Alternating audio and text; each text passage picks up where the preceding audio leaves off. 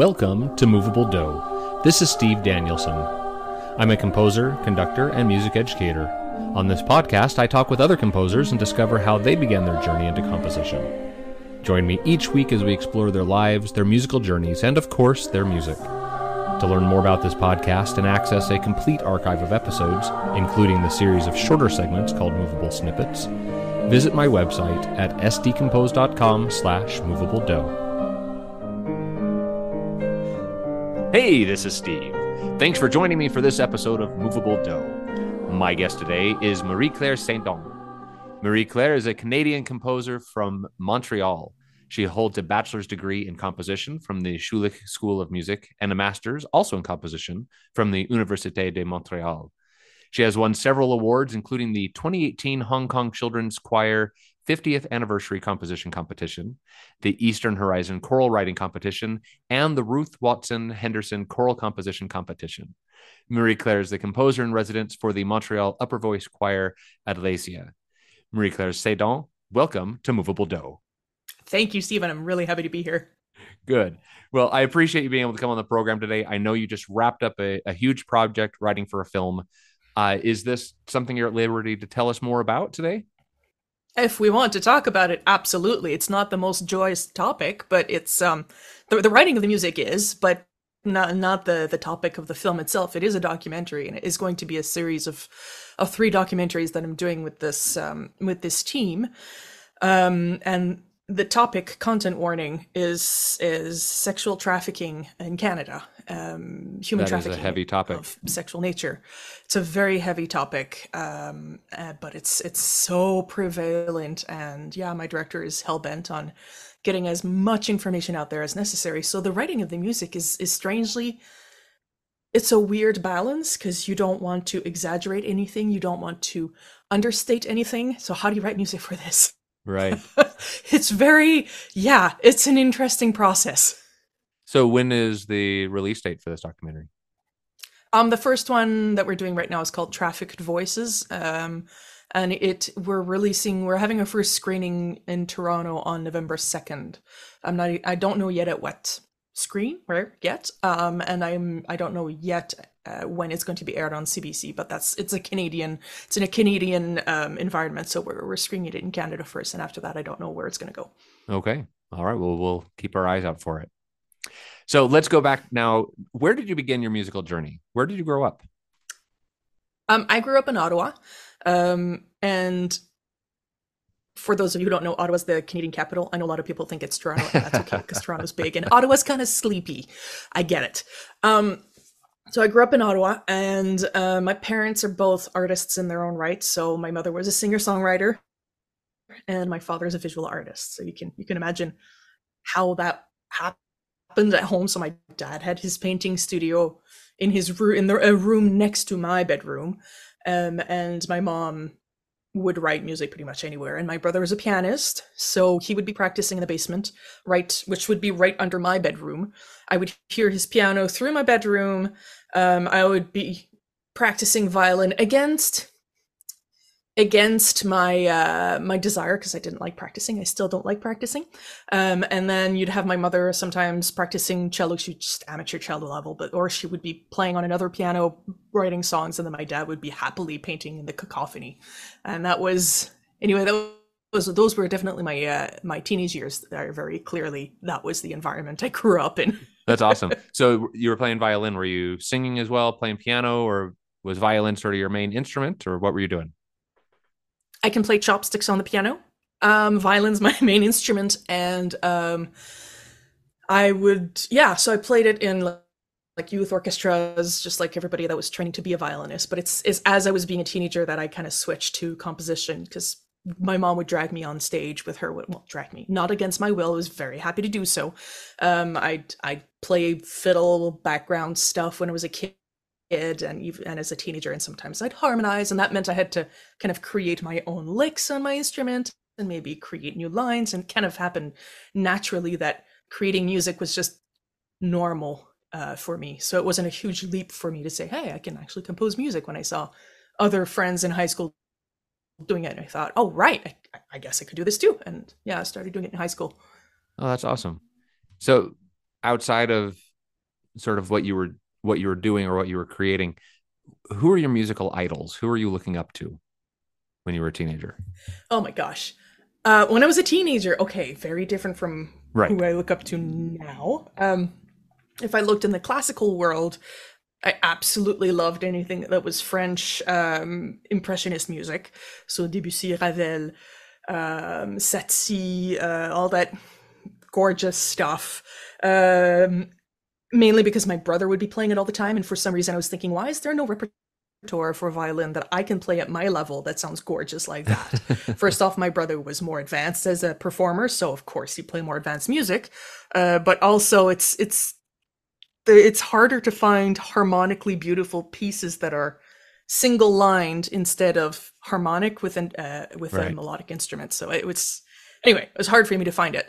Um, otherwise, I absolutely I, I was fiddling a lot. So Natalie MacMaster from Cape Breton in uh, Nova Scotia was uh, definitely uh, someone that influenced me. And then Oliver Schroer was a fiddler. These are all known names you probably don't know. Oliver Schroer was an Ottawa Valley fiddler, but it's the fact that he would take trad music and and do something contemporary and creative um, with it. His most awesome album that I absolutely love is um, A Field of Stars, uh, Camino. Field of Stars is a track number. Camino, where he just he brings his fiddle, he goes and records into churches with just a recorder in their different environments and improvises with his five string fiddle on the uh, uh, on on the pilgrim path uh, of El Mm. Camino. Oh, that's awesome. Europe. And that that was just yeah. So those those are the kinds of things that I, I was really into. Fabulous. Well, would, when you were really little, did you see yourself becoming a musician, or was there something else you wanted to be when you were a kid? Um, I had this brief moment where I wanted to be a, a homeopath for like six months, I think, when I was twelve. Only to realize I absolutely am terrified of anything has to do with with the body whenever it goes wrong. so that that didn't last at all.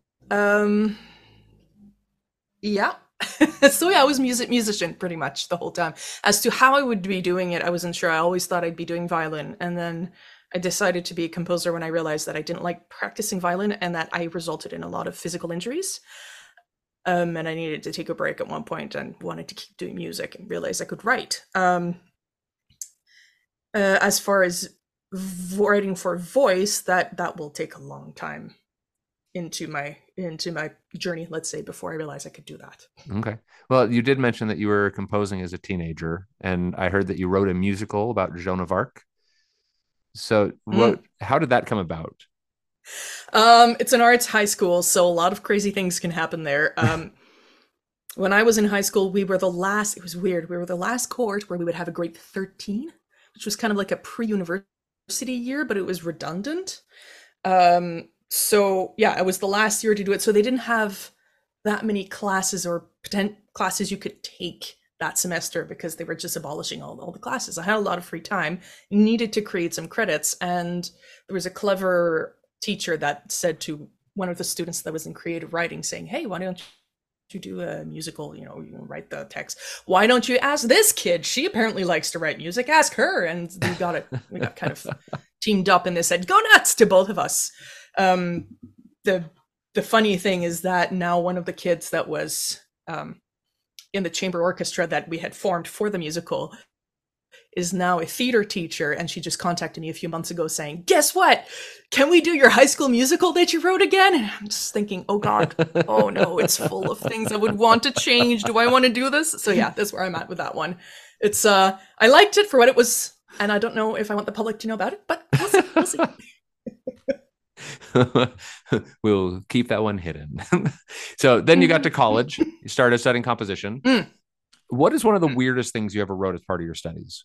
um oh my gosh uh was it the one where i had my roommate screaming um or where she had her she had her highland bagpipes and i asked her to squish her highland bagpipes because it was electroacoustic music and i needed weird sounds um that was weird i'd say but nowadays i'd say it's not weird compared to all the other really cool sound object music exploration that seems to happen. For me, it was weird though.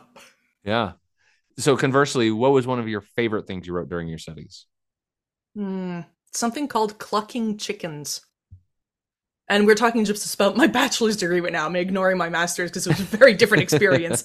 yeah, it's just a solo clarinet and piano. It was the first time where I was my teacher had con- I had a very bad attitude about the composition actually. I wanted to be there to write film music and there was no film program. So I told myself I'd go in there and just take whatever the program was would give me and then take it and then use it the way I would want to. But McGill, that's the Schulich School of Music is within McGill University, um, is very contemporary, very avant-garde in a very specific way.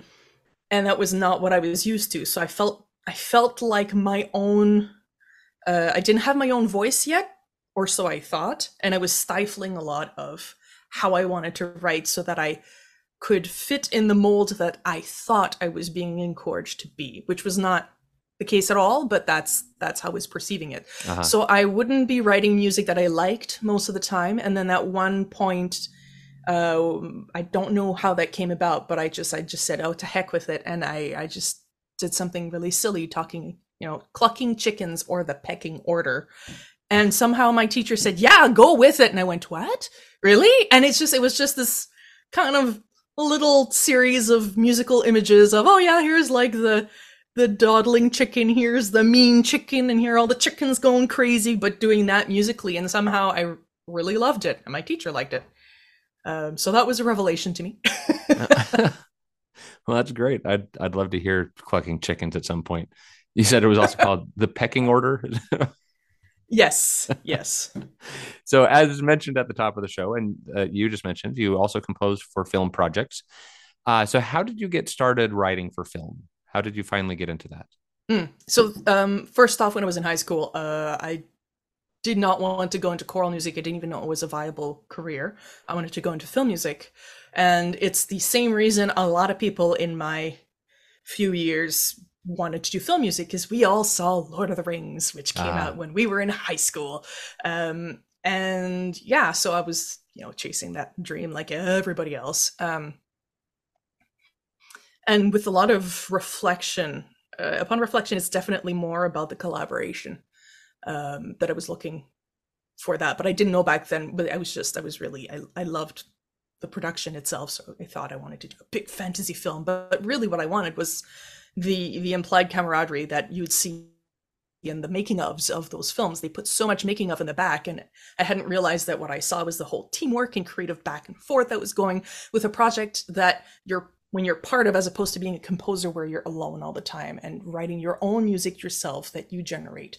I have this kind of false dichotomy too in my head that you you know working in a film you're in a team and working as a composer alone you're not in a team where there are all kinds of ways you can work. But anyway that's that's something else. So um my master's degree uh, there was one class at mcgill university uh, that did film music jumped into that when i got the chance and then the teacher there created a um, master's degree at université de montréal for audiovisual music production so i jumped into that and uh, that's how I did my master's. It took me a while to find uh, clients because it was such a new program, and it was someone who was the director was someone who was used to being part of the studio system, whereas nowadays most people aren't necessarily part of studios. You have to mm-hmm. create your own network. You have to find your own people to work with, and I had no tools on how to do that. We were a little left on our own, you know, with our own devices for that. Um, so I ended up joining the choir and singing for fun because I wasn't doing much film wise. I had just one client uh, who was doing a lot of. I was doing a lot of business corporate mm-hmm. videos with them. Um, and then the next thing I knew, I was writing music for choir because the director was like, "Hey, you write music. You're writing our next Christmas tune. You are now going to go to this crazy piece for narrator and dancer and you know whatever." Just that's where I ended up developing my voice a lot for choir. Oh, that's um, awesome. And then it's only after uh, the whole getting back into film is a whole different weird random series of events that got me back into film. Um, so I'm not going to get into that one. Let's just say there's a lot of just coincidences. It was hilarious. Anyway, yeah. So yeah. So when you both. when you sit down to work on a film, like as you're watching, are you trying to sing through new themes? Are you at a piano? Like, what what's sort of your beginning process as you're starting? Mm. Um, I have a very collaborative director, so we sit down, we do a spotting session, which means we watch the film at least once, and we just uh, and when I say watch the film, I mean it's not even close to being picture lock, which means scenes can change, scenes can be added, length of scenes can drastically change. So I can't write anything that's solid yet. No strong melodies, no um, no hits to images unless it's very very obvious there's a specific movement that we're going to keep for the whole film. So uh, we sit down and we actually talk about the scene. We talk about okay, what's music is there for the emotion more than anything. Music take, takes care of the emotion of the film. Um, how do we want to treat this emotion? Do we want to make people feel a certain way or do we want people to realize the person that's talking is feeling a certain way so we're we're trying to differentiate those two things first mm. it's it's very it's very analytical at first um, so i get those types of parameters down and then depending on how the scenes are filmed do we want to start do we want to take this little chunk these 30 seconds these two minutes maybe maybe not um, and more more than more than anything we try to see if there are specific themes, not musical themes, but uh, thematic, like topic themes that are recurring through the through the film. So, um, in our current film, Trafficked Voices, is that so? There's the uh, commodity theme. Let's say so. Humans are being treated as commodity um, that you can purchase, that you can buy, that are not human, that are dehumanized. Can we have a, some sort of theme for that? Where are we going to use it? What's this theme going to be? It's mostly texture based as opposed to melody based too. So what kind of texture? What kind of sound? We're not talking about traditional instruments, so I have to go through thousands of synth sounds uh, uh, to see what do I like, what kind of, or more importantly, what does the director like, and give her iterations of types of sounds we can use. And inevitably, it comes down to her listening to it while looking at the image, going yes or no. If it's a no, then I got to go back and try something else. If it's a yes, then I get to tweak it more and more and more and more. Awesome. Well, that's a it's a great process, and I've I have never composed for film and hope to one day, but I, I don't know. It makes me nervous, but I love hearing you talk about it. Um, I'm lucky to have a director that brings me in the project really early so we can have these discussions because I'm otherwise very slow uh, with the technology. I'm only on my. I just finished my second film with her, and before then, I'd I'd basically just done the the short corporate video. So this is still fairly new to me too at the level I'm doing it.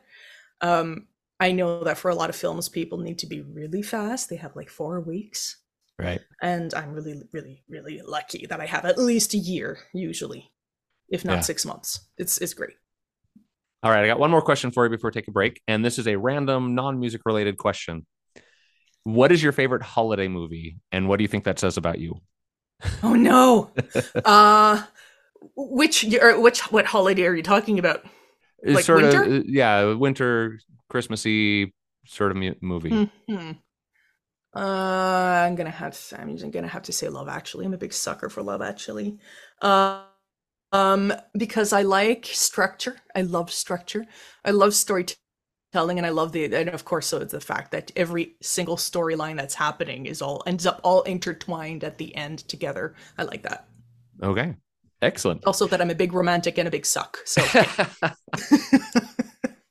all right. We're going to take a quick break and when we come back we'll listen to some of marie claire's compositions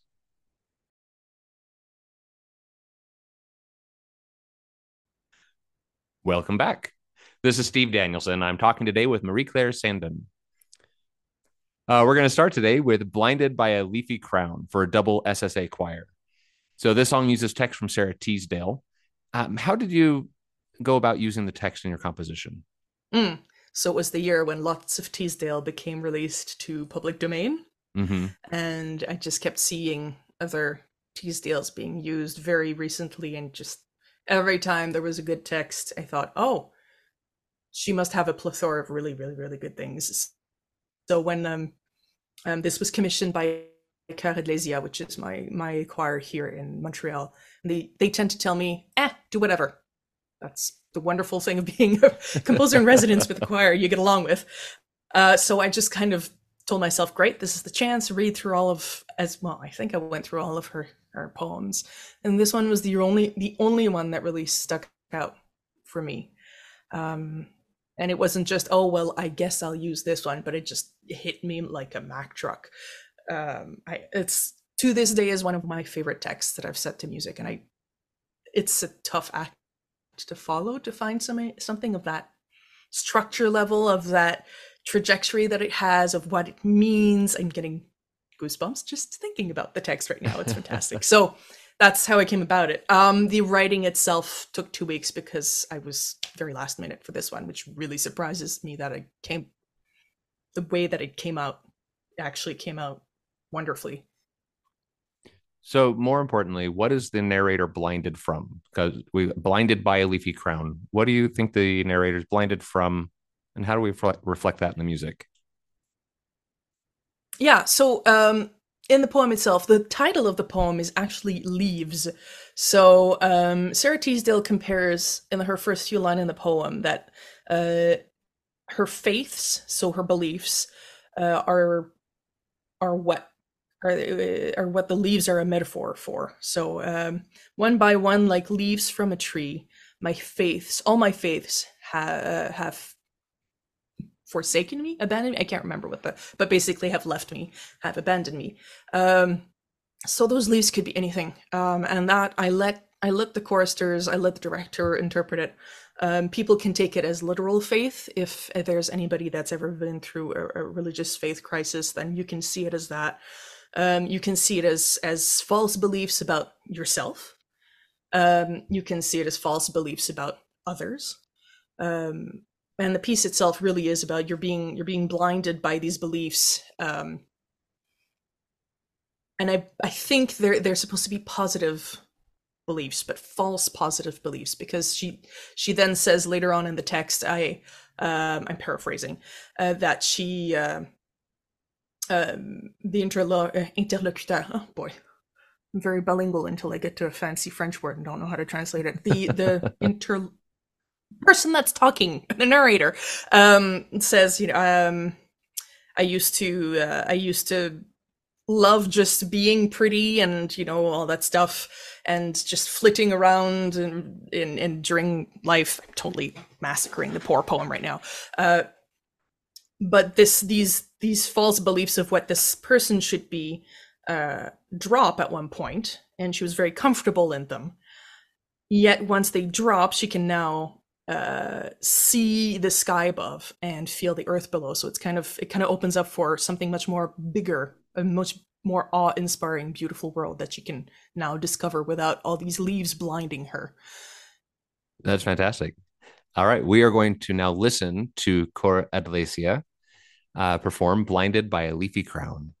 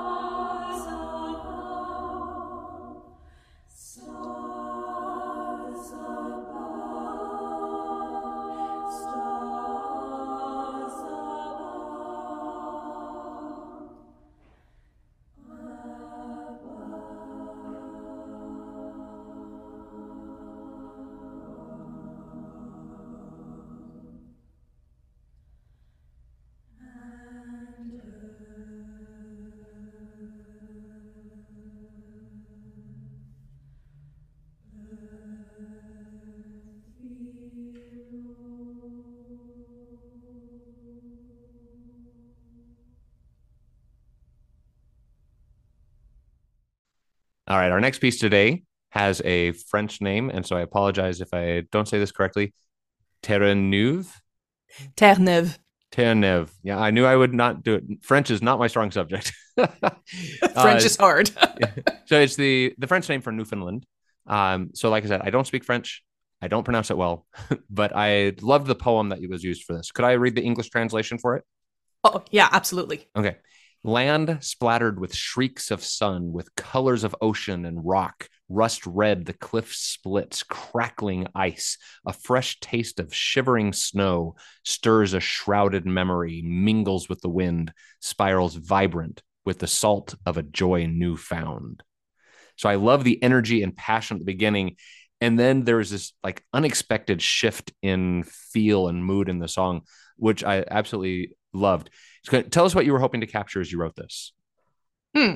So the commission was for the National Youth Orchestra, not choir, orchestra, uh, because they usually have the mandate to actually sing uh, in their training. And they usually like to then use whatever they le- learned as singing um, during their training t- as an encore at the end of their concerts when they do tours. So this that year they were touring, um, well, a bit of Canada as usual, and um, I think Edinburgh, so Scotland, um, and uh, the commissioner wanted something that was specifically just Canadian, as Canadian as you can get, and I didn't feel I didn't have time. It was a very short turnaround for that one too, um, and I didn't want to write my own text. I wasn't comfortable yet, so I I luckily found this poem, and when I say luckily, this is the second favorite again equal to blinded by leafy crown i absolutely adore Annick's poem. Uh, she just passed away a couple of years ago but oh my gosh this this poem has been that that's it's the counterpart of blinded but in french. So i use those two poems as like the standard of i want poems like this. Um so terre-neuve uh i found described one particular region of Canada really really well, Newfoundland, which for those who don't know, it's um, the easternmost tip of Canada, which is just like the, that big island looking chunk on the east. Um, and it's very craggy.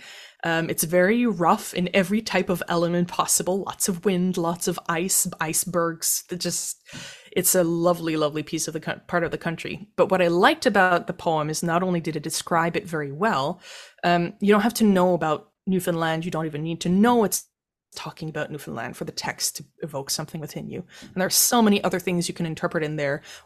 What, like at the end, there's a shrouded memory that comes out. Whose shrouded memory is it? What is it? And why is it cracking out of the iceberg now? What is it representing? Is it, does it have to do with, and then this is where interpretation can come there once again do the chorus, choristers decide this is a personal thing? Do the choristers decide that this is about the First Nations voices that are coming back to own their land, that are now freed? Hopefully, that will be wonderful.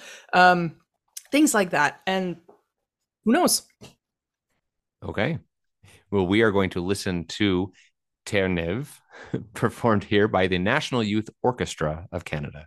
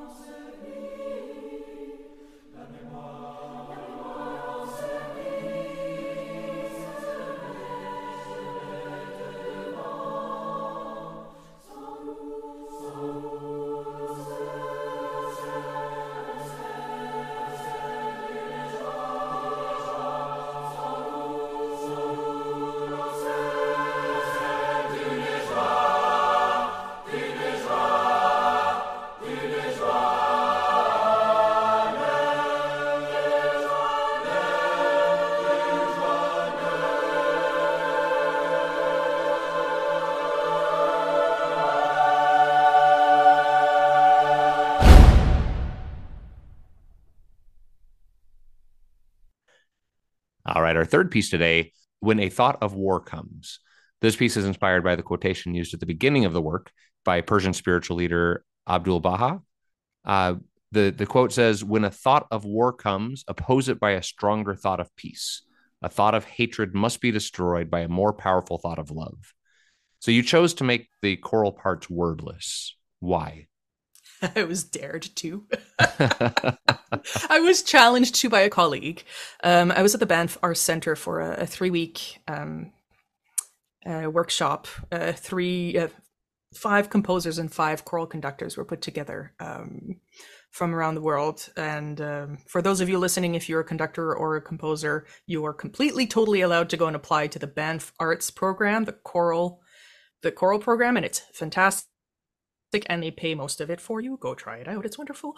So they their um, Hope Litwin, who's a composer from New York, was one of the other composers that was there, and she was mentioning how she always uses no most of the time wouldn't use text as much to build her piece whereas i was lamenting that i i love poetry like Terre-Neuve and, and Blinded so much that I, I feel like I can't allow myself to just write music without having a strong poetic structure. And then she just said, Well, we're here to train and, you know, develop and explore. Why not write a piece that has no text?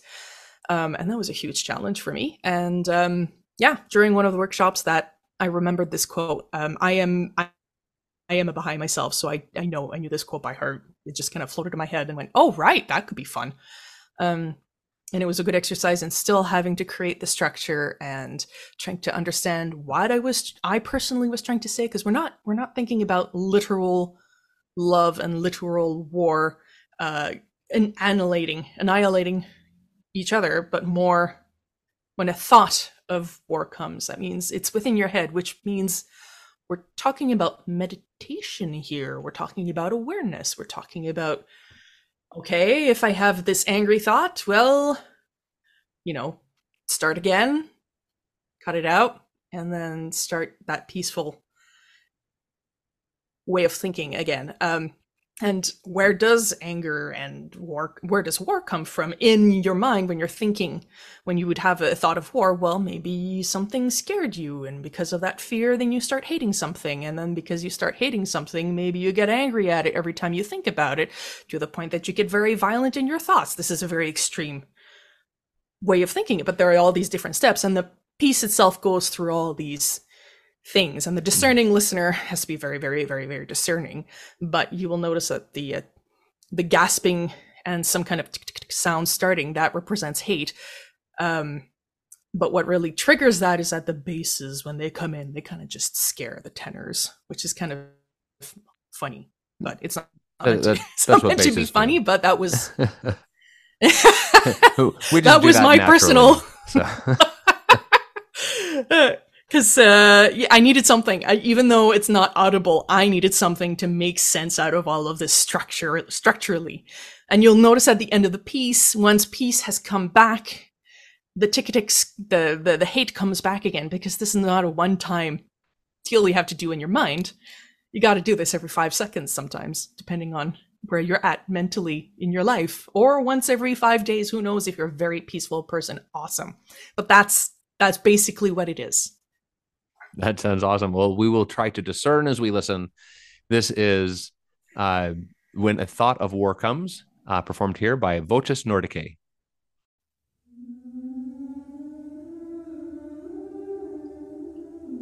When a thought of war comes, oppose it by a stronger thought of peace. A thought of hatred must be destroyed by a more powerful thought of love.